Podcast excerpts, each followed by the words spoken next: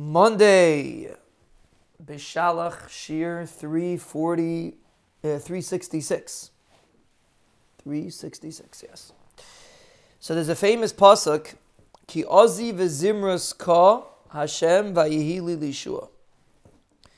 The pasuk says it's actually we we have a similar pasuk in this week's parsha, in the Shira, ozi v'zimras ka Hashem vayihi li lishua. Similar pasuk. It actually there's three times in Tanakh that it says this pasuk. One is in this week's parsha.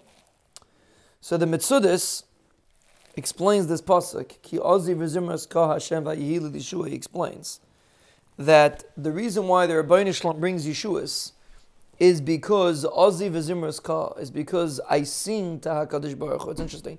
Rashi in this week's parsha, for those that are taking the Rashi tests, it's Rashi in this week's parsha. For those that are not, it's also Rashi in this week's parsha. But Rashi in this week's parsha says Rashi translates Zimras is not a lashon of zimra; it's a lashon of uh, zimur of trimming.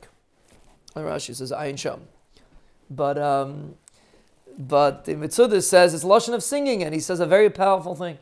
He says the reason why the Bernishlam brings Yeshuas is in order that Klal Yisrael should praise Hakadosh Baruch Hu, should acknowledge what the Bernishlam does. Why? Because that's why we're here. The Bernishlam gets tremendous praise. The Bernishlam appreciates, so to speak, when Klal Yisrael praises Hakadosh Baruch Hu. And therefore, the Bernishlam brings Yeshuas to enable us to praise Him. Pella de Gazach. So if you think this is what he says. So if you think about it, that means that a person can get Yeshuas simply by acknowledging the Taivas of HaKadosh Baruch Hu. When a person is thankful for what he has, the Rebbe will keep sending him because that's the objective kashem. When I sing Zimra and Oyiz to the Ayihil then the Rebbe sends me Yeshua. So we see the power of acknowledging the Taiva of HaKadosh Baruch. We mentioned it many times.